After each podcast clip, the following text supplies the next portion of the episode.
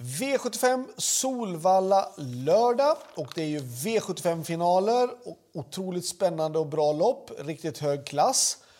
Um, ett par lopp lite enklare att tippa, ett par lopp väldigt svåra att tippa. Jag tycker att de här första tre V75-avdelningarna, då tycker jag att vi ska gå ganska kort. Jag själv körde med ett Joe Dalton som är en jättefin häst och som är startsnabb och går bra i ledningen. Möter då nummer två Barbro Kronos som vann senast just från ledningen och säcken kommer göra allt för att försöka pressa på från början. När två träter kan en tredje vinna och då är det nummer tre Major Ass som är mest intressant emot i sådana fall. Så att jag väljer då 1, 2, 3 i V75 1. V75 2 väljer jag också gå kort. Jag tar bara tre stycken hästar. och Det är två Grace Trott om definitivt racetrot väljer att ta på jänkarvagnen. Det var snack om det senast, valde vanlig vagn, vann, var jättebra. Men den här gången är det snack om jänkarvagn och jag tror att det kanske krävs också för att kunna vinna det här loppet.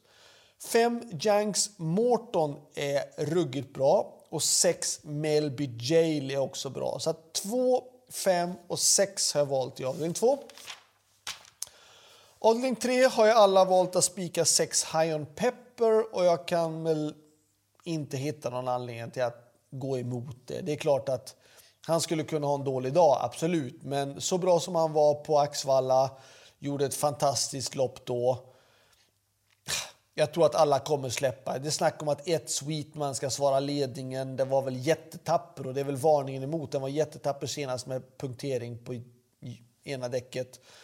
Eh, gjorde ett bra lopp, absolut. Men mm, så bra som High on Pepper har varit så är det spik på honom och varning är ju då såklart 1.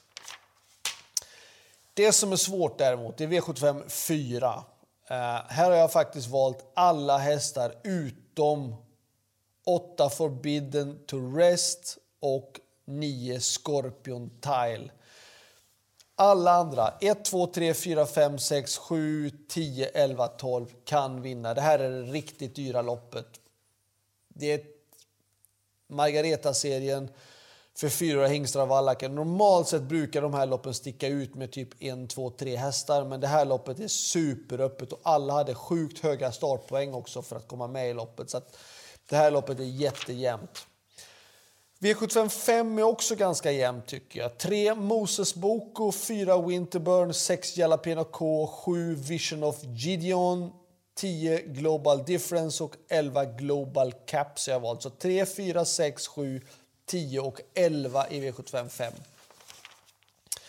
V75 6, här kan man gå kort, kort med nummer 7 Jurista. Hon var ju jättebra senast. Um, ja, det är mycket möjligt. Hon är gynnad också att det är en strykning. 5 iCycle Am är ju inte med. Får flytta in ett spår. Det är klart att hon kommer säkerligen ladda framåt.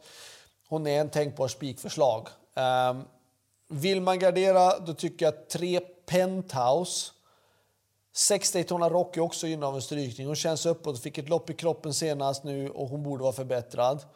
Ehm, uh, 8 Juilla, 9 Future Sox, 12 Lady Beluga och 13 Olga Utka. Det är de som är värst emot. Så att 7 solklar etta där bakom. 3, 6, 8, 9, 12 och 13. Vill man gå riktigt kort då tycker jag att man tar 6, 7, 12, 13 då om man inte vill spika.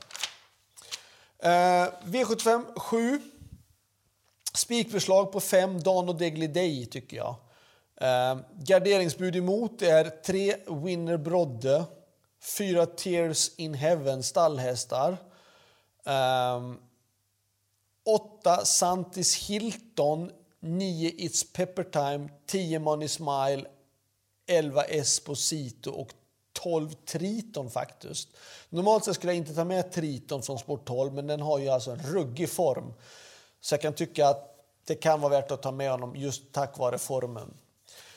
Ehm, slutsummering. Jag kan tycka att min bästa chans den är faktiskt redan i den första avdelningen nummer ett, Joe Dalton. Och spikförslagen, ja, de är ju då i avdelning 3, 6 High on Pepper, avdelning 6, nummer 7 Jurista eller avdelning 7, nummer 5 Dan och Degli Lycka till så hörs vi vidare. Ha det bra. Hej då!